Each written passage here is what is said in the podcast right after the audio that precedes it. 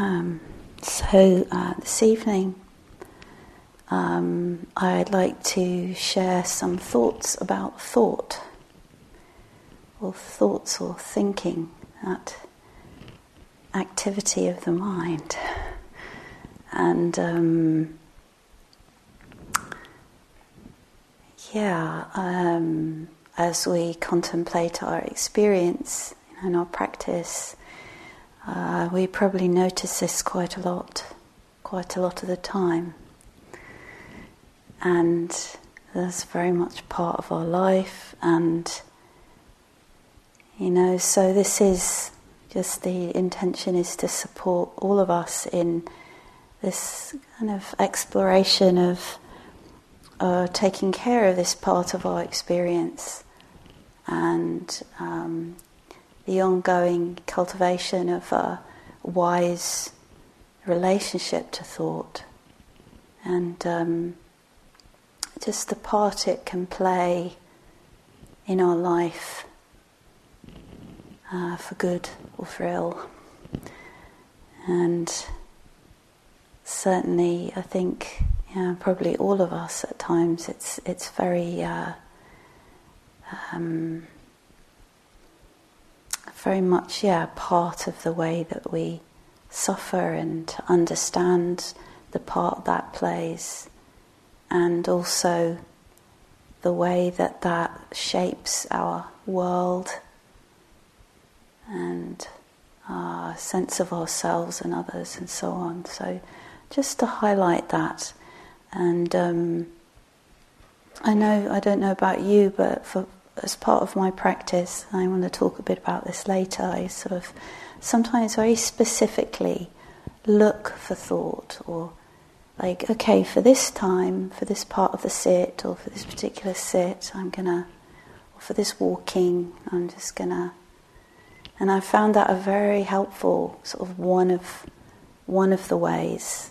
I want to go through some different practices recommended by the Buddha and maybe just to, to sort of highlight this aspect of our experience and um, the, the great benefits from gaining clarity yeah, and, and awareness uh, around this, this aspect of, of experience.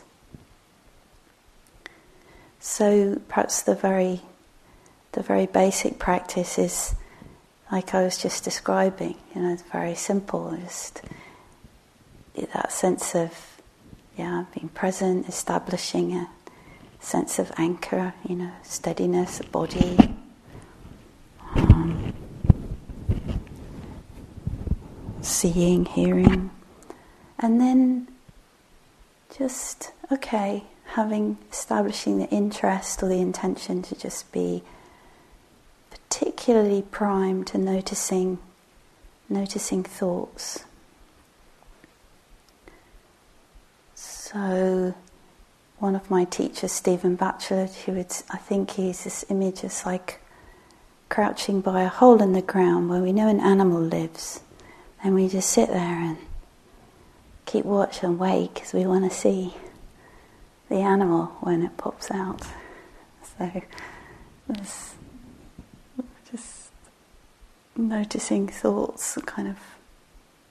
And, and, and interestingly, I don't know if you're noticing that right now as I'm saying this. Like sometimes I get myself in that position, you know, make that intention, and then sort of like.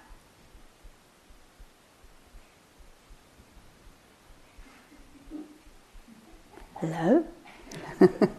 Are you there? so I also find that very interesting that somehow when we look directly or when we really, we're very, you know, it, it seems to not like that. It's, um, it hides. It's like, no, no, no, I want to come out when you're not really looking. When you're looking over there, and then I'll like come out and go, yeah, yeah, yeah, yeah. And then you like, you do looking, it's gone back in its hole. It's like, damn. So I find that very very in, interesting. Um, something about thought there kind of how, how it operates. So, so just maybe a few thoughts about uh, why why is this important? Why why is it important to be aware of thought?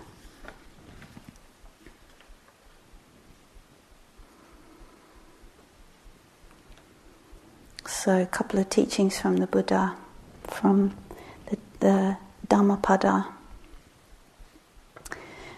We are what we think. All that we are arises with our thoughts. With our thoughts, we make our world. Hmm. Something to consider, investigate, perhaps reflect. In our experience of, you know, particularly this we are, I am, and the world that is constructed, that these thoughts are, yeah, part of the arising of the world that the Buddha invites us to contemplate. So considering, noticing, learning how how thought and what kind of thoughts are shaping our world, world of the moment.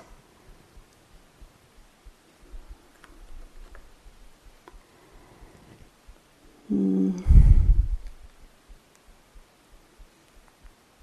And then the other quote, which is also from uh, Dhammapada the thought manifests as the word, the word manifests as the deed, the deed develops into habit, and habit hardens into character. So watch the thought and its ways with care and let it spring from love, born out of concern for all beings. that one I'm going to put on the board for you.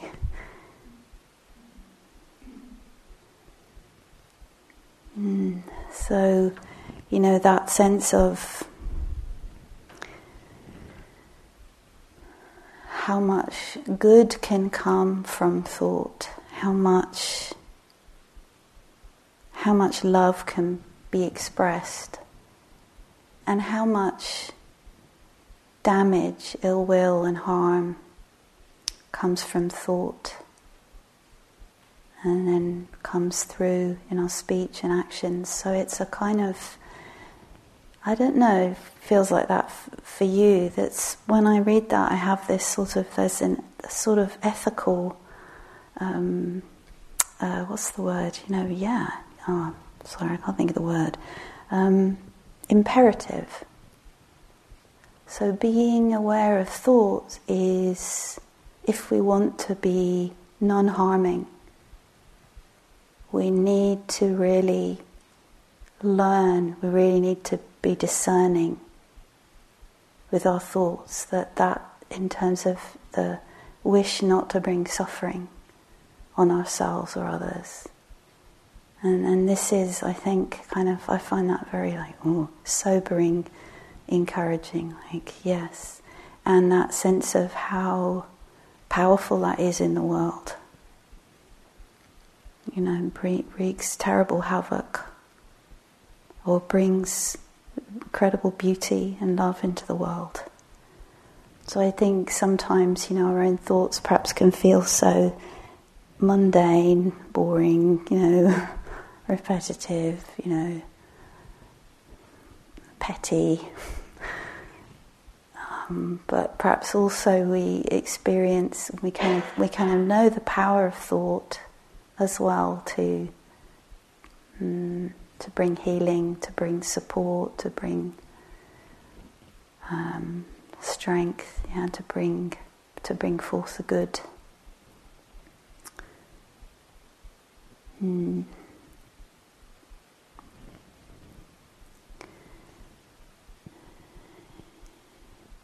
So, um, yeah, so I wanted to share part of, uh, some of you may well know, this group of three suttas in the Majjhima Nikaya, uh, 18, 19, and 20, which is a group of, of, of suttas which two of them really emphasize uh, relationship with thought, working, practicing with thought, but it also comes into the, the, first one. So if you want to check these out later, you can look at them 18, 19, 20 in the Majjhima middle length sayings. So I wanted to share this because it kind of follows on from this sort of wholesome, unwholesome, skillful, unskillful, this kind of discernment. And I was, because I always give these talks, I always get to practice some of these things, and I was doing this today. It was really, it's really interesting. It's a practice I do sporadically, and it's from the time before the Buddha, before the Enlightenment.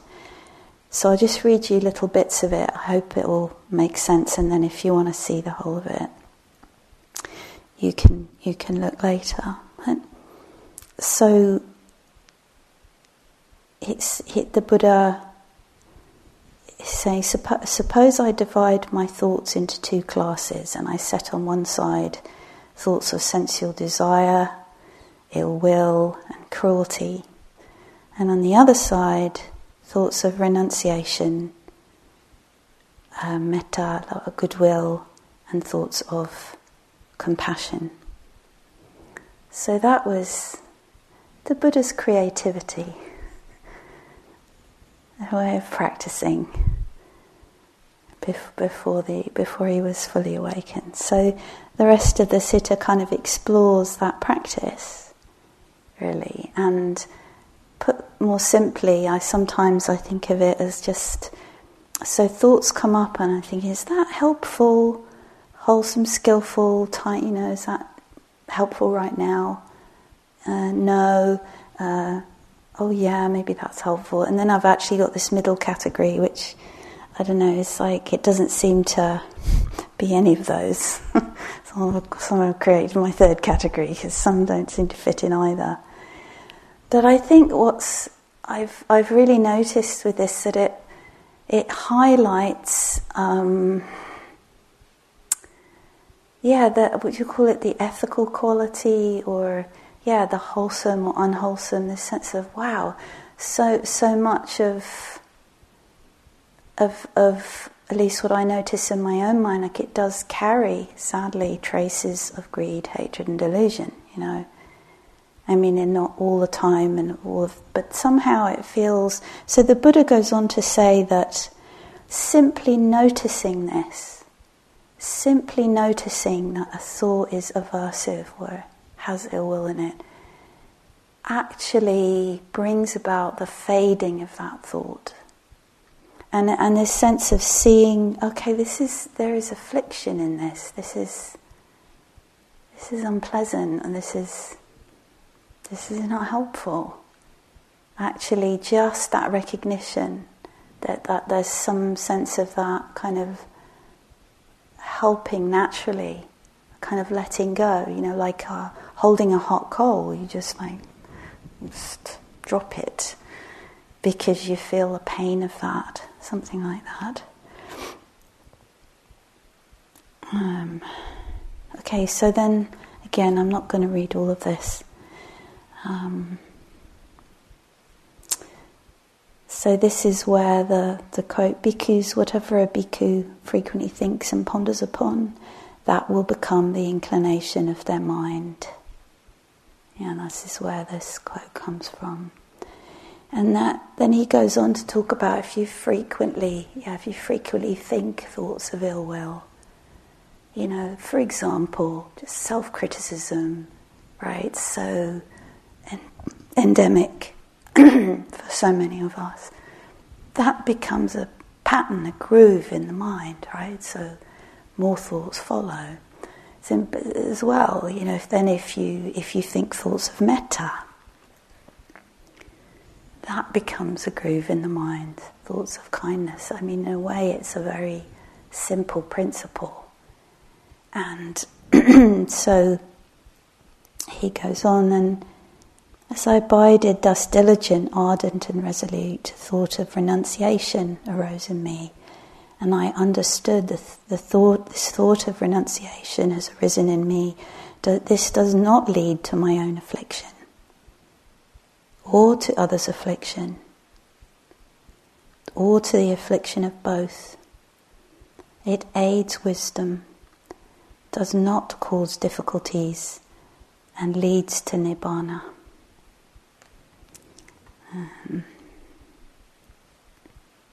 So he's picking out these three uh, intentions, aren't they? Actually, they're, they're the, the, second part of the Eightfold Path. The, the path, the thoughts of renunciation, of non cruelty or compassion and non ill will, or loving kindness or goodwill.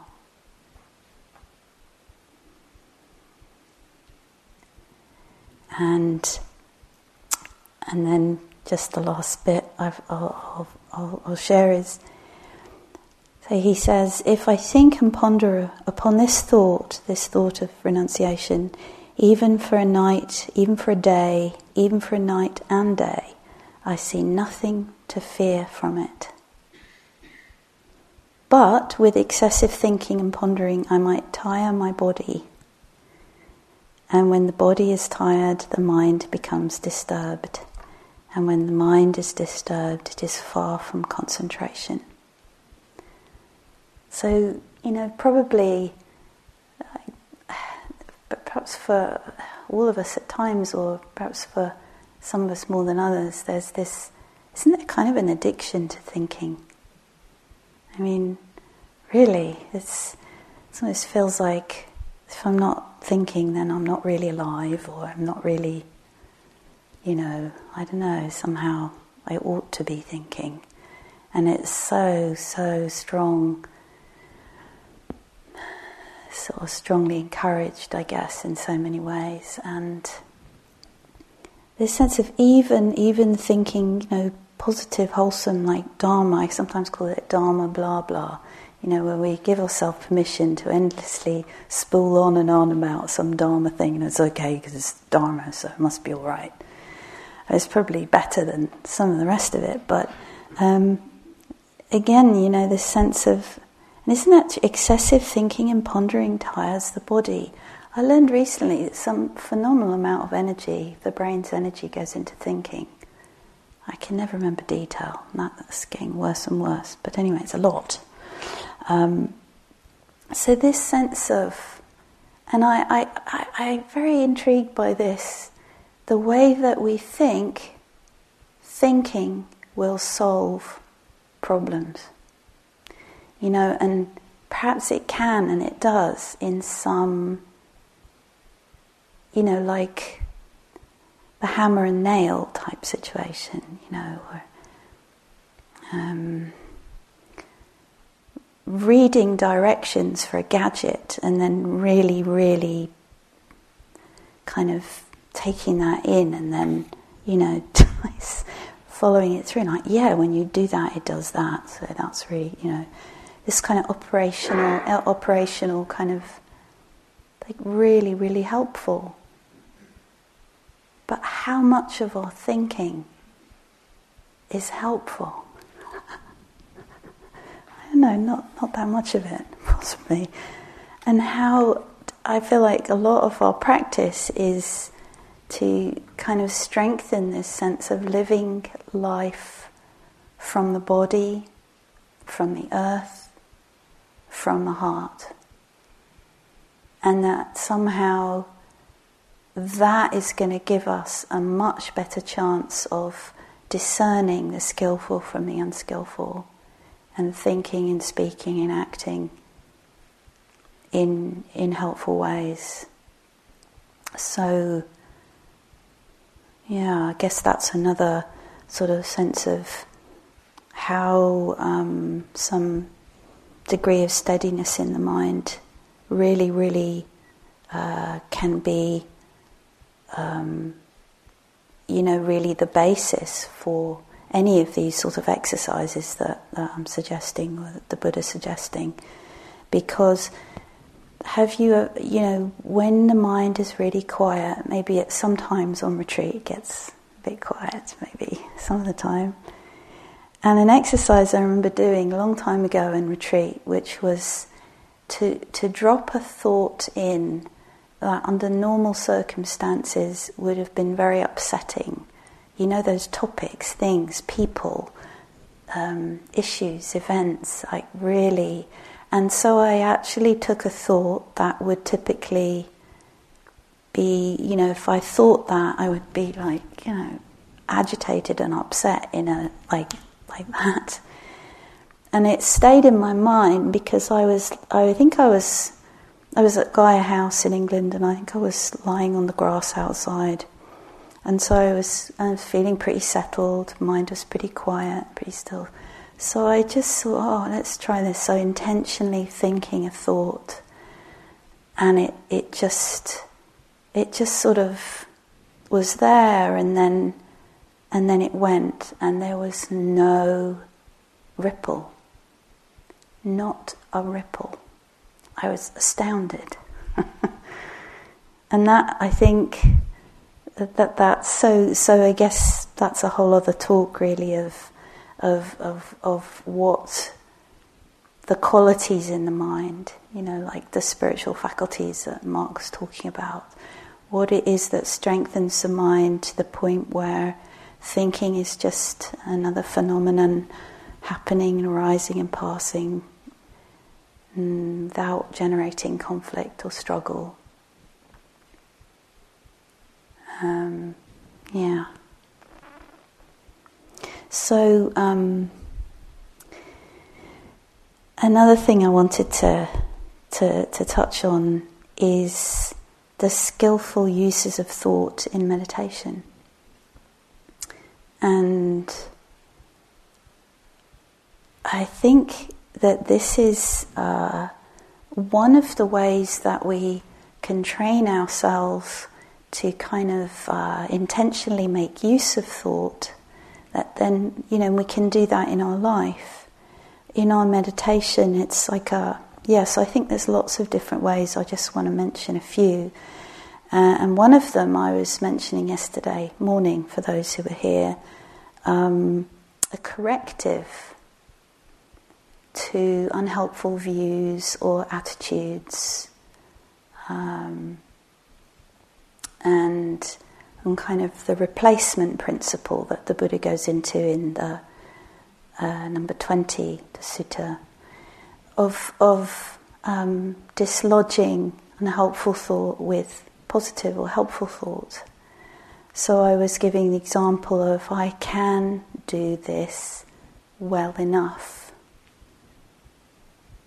with what I already know, just as I am. And just to just to recap very briefly, the sense of that I can dislodging the I can't and the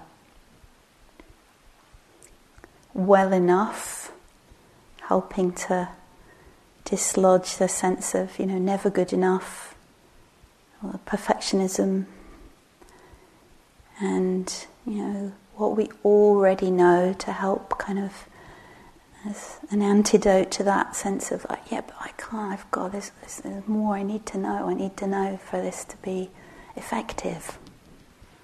So I'm really know I'm really doing the right thing. Oh, there's that whole kind of leaning forward and kind of craving for more information. So, yeah, and then the, as as it is, as I am, just as I am, with just however the mind, the body, the heart is. So, corrective. Uh, also, directive, which I suppose is part of that.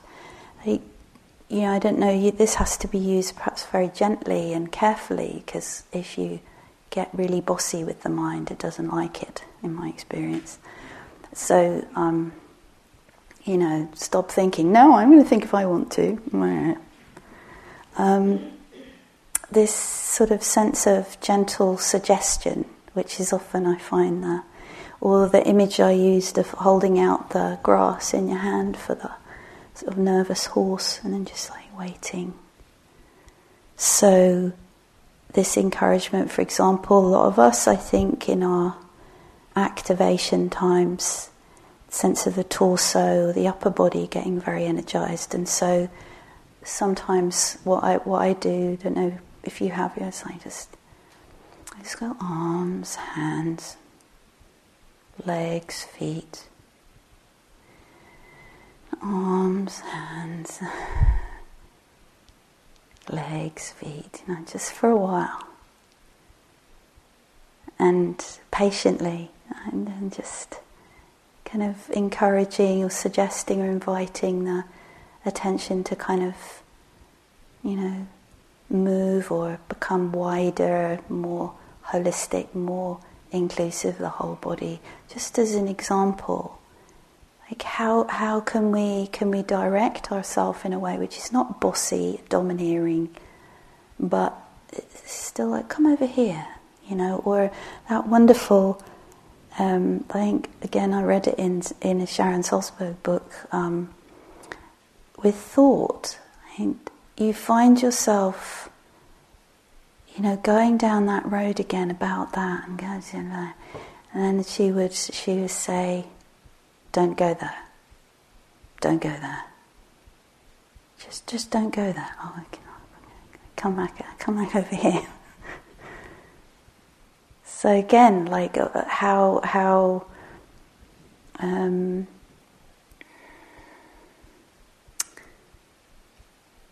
yeah, to know how to be um, somewhat directive, you know, have some sense of almost sort of autonomy or agency but in a way which is harmonious, in a way which is wise, in a way which is you know, genuinely kind of rooted in care, rooted in goodwill. Yeah, and that I think that is what if if if if we're in touch with that, we can kind of guide, we can. But if it's like, oh come on, you stupid, like stop thinking about that. oh, rooted in ill will, I fear. um, and it just sets up more. Ugh. So I, I find that very interesting because some, I know talking with some people, like even a very slight suggestion, the mind is going, no, I don't want to. It's very, it's like, so it can take this very gentle coaxing. Mm. Yeah, really interesting that wise avoidance I don't know if you. No.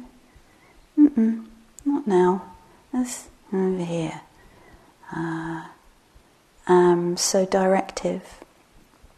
Another one is is simply descriptive, isn't it? And that's a lot in the suttas. I am breathing in. I am breathing out. You know, um, there is a body.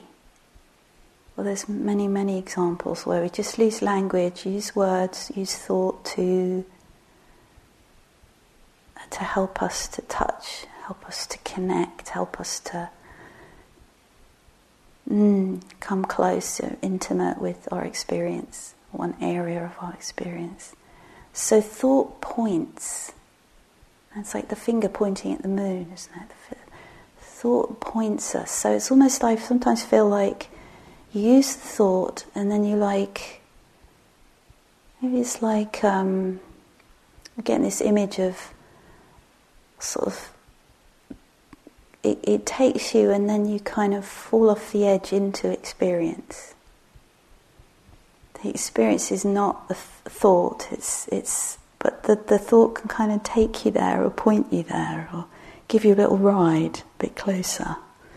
So it's, yeah, a skillful, skillful pointing. And I mean, there's encouraging I think, again, the thoughts, how we talk to ourselves, and what kind of conversations do you have with yourself, you know, when you're on retreat. You know, and if you're gonna, it's gonna be, something's gonna be talking, so why not have, have a, a pleasant conversation rooted in goodwill, or renunciation or compassion, you know. And I feel like that kind of that, that's again, especially if we have strong inner critic or a lot of doubt or something. Being able to grow kind of encouraging, supportive kind of voice and words that can sort of communicate that. So there's a kind of offering and listening, you know, speaking and listening, which is actually helpful. Um, and that we can kind of pick it up and then put it down. And one of mine is, uh, come on, team. it's like all the disparate people in there and the parts and the bit that, you know, it's like, come on, everyone, let's, let's do this, you know, come on, let's go. And for some reason, I don't know, that can be helpful. So you might want to, you know, some encouraging phrase might be for you. Okay, well, hmm. so many, many, many other. I think this is really helpful with skillful uses of thought, and that some of that is this sort of replacement or dislodging principle that can happen, and some, anyway, many different um, benefits from that. Okay, here we go. So, yeah, I wanted to touch on um, this teaching from the Honeyball Sutta, the number 18. And it, it's called the Honeyball Sutta. If you read it at the end, it's like the, the person listening says, I want to call this the Honeyball Sutta because it's so yummy. I mean, that's not exactly what it says, but you know. Um, and I don't know if you love this sutta, but I, I really find it very yummy. And it's so it's it points to a sense of of you know we're all trying to learn, aren't we? Learn about dukkha and learn how it arises and how it ends. And there's this bit I want to read you from the honey ball, which really like okay. See see if you can see this in your experience and see if you can understand what's happening in this way. This will help. So I'll just read this. You may well know this, but I'll just read this to you. With contact as condition, there is feeling. What one feels, one perceives. What one perceives, one thinks about. what one thinks about, that one mentally proliferates. With what one has mentally proliferated as source, perceptions and notions beset a person with regard to past, future, and present. I just love that so much. It's, yes. That's what happens. And in terms of, you know, identifying, maybe we catch the contact, we catch the feeling with this. The, the, there's a cluster of different mental events there, and we can also trace it backwards. You know, perhaps you don't. You, you often you only really catch it when you're in the proliferation about the proliferation. You know, and and he's like, wait a minute, wait a minute. Uh, where did this come? okay, no, uh, oh, and you get the contact, and you and you know, and I think that's so so helpful with thought like, what what is the contact? What was the, you know? And I think it's sometimes something is really really familiar, and sometimes I think it is quite surprising like sometimes I think when I do that, I get back to something like a vague, a vague body sensation somewhere over here, you know. And that was the beginning of yeah, the and uh, oh, well, so is all that really necessary, or and then, you know, maybe it's just okay. There's a contact. There's a tender place there. There's a maybe this is a little bit unpleasant, or uh, you know, there's some reactivity, and then we sort of you can you can feel that you can practice learning to recognize that. Maybe it's an energetic or emotional, or again can be quite vague and not very clear. But it's like, okay, let's be with this, let's take care of this. There's a very vague sense of this sort of unease or whatever it might be. And I can, I don't know if you can feel that. Sometimes it's like, there, there is no need for any thinking here. It's really not relevant. There is just this very kind of, this sense of, of being with, oh, sort of, yeah, place where contact can be, you know, lead to these proliferations. So we, we go and we, we take care of that. Anyway, there's many other thoughts about that, but again, if you want to look it up, it's Majjhima Nikaya 18. And I think sometimes to read these teachings and then to really practice sort of seeing that in our experience, like, you know, that aspect of kind of deconstructing or sort of pulling out some of the threads or just seeing seeing what's happening, how it's how how it's happening is already a kind of freeing. Be- all of these little exercises and teachings I think are if if if with everything, I think with all all of our experience, if we can shift from you know, struggling with it, I don't want it, I'm trying to fix it, I'm trying to get it, or I'm just lost and you know, to curiosity what's going on? What's happening? What's actually happening right now? What is actually happening? You know, this kind of, kind of very, you know, interest, investigation that is that is not more thought, but a genuine kind of coming closer to this mysterious that starts to me, it starts to break up and become like the ephemerality and substantiality of experience starts to kind of be known, to become apparent, is the closer we come and the more directly and kind of intimately we're able to look and listen and start to feel like what is the raw energy of what's happening.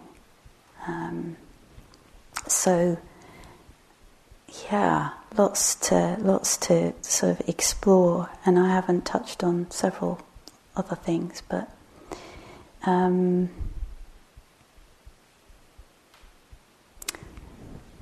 hmm. Yeah, so maybe I keep, I've been using this word empowerment this week, I think, in a few different contexts. And I feel like that is, I have a sense of that, that is one way I understand practice. It's a kind of an empowerment, you know, for each of us, for all of us, to, to empower us to be present with, you know, with what's happening Yeah, with, with, with awareness, with curiosity. You know, it, it's um, a place from which we can we can um, uh, have a sense of um, mm, we're not just victims of our experience. I don't know if that's no, I certainly can often feel that, and that is just, you know, a view. And maybe there's there's other kinds of, of views, like, yeah, this sense of feeling empowered in relation to what's happening. And I guess that's what all of all, all of the wholesome qualities help us with not not to to be you know an empowered self, but just to be able to bring to bear the investigation and the kindness and the uh, and the wisdom, the discernment. And to to whatever's happening. Um, so I wanted to share. What do I want to share? Maybe one more quote and then a poem. So this this quote I love from Dilgo Khyentse Rinpoche, great Tibetan teacher. Remember that a thought is only a fleeting conjunction of myriad factors. It does not exist by itself. Recognize its empty nature. It will immediately lose its power to elicit the next thought, and the chain of delusion will be broken. Hmm.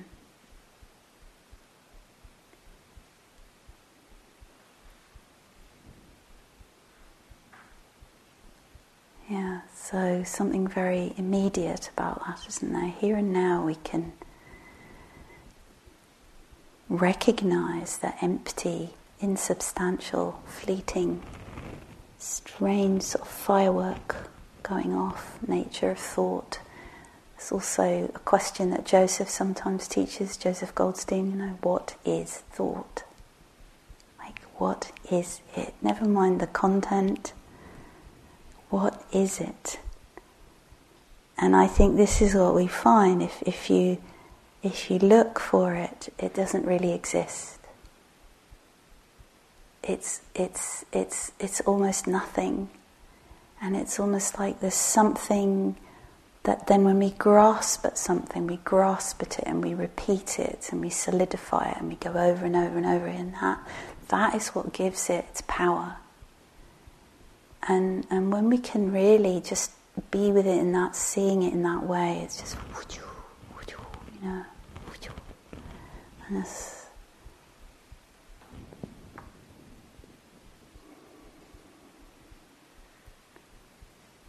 No problem.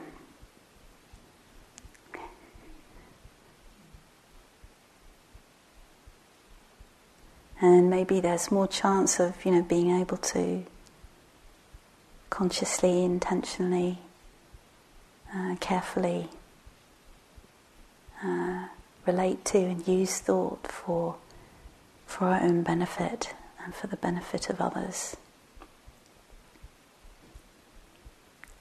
Hmm.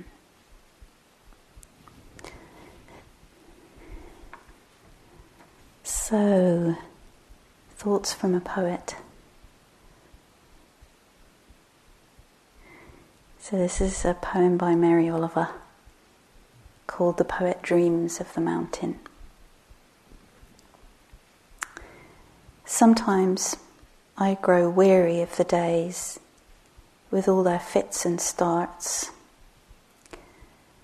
I want to climb some old grey mountain slowly, taking the rest of my lifetime to do it, resting often, sleeping under the pines or above them on unclothed rocks.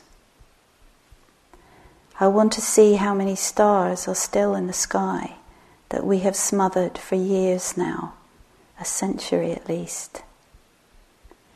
I want to look back on everything, forgiving it all, and peaceful, knowing the last thing there is to know. All that urgency, not what the earth is about. How silent the trees, their poetry being of themselves only. I want to take slow steps and think appropriate thoughts. In 10,000 years, maybe a piece of the mountain will fall.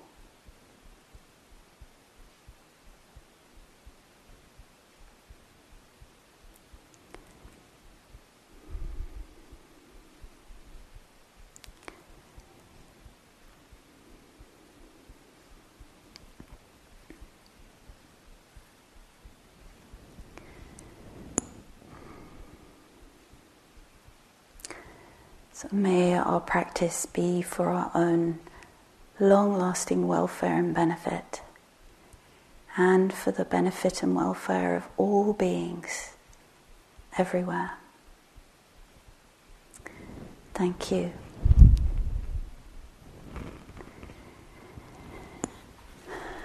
So let's close our time together this evening by. Thank you for listening.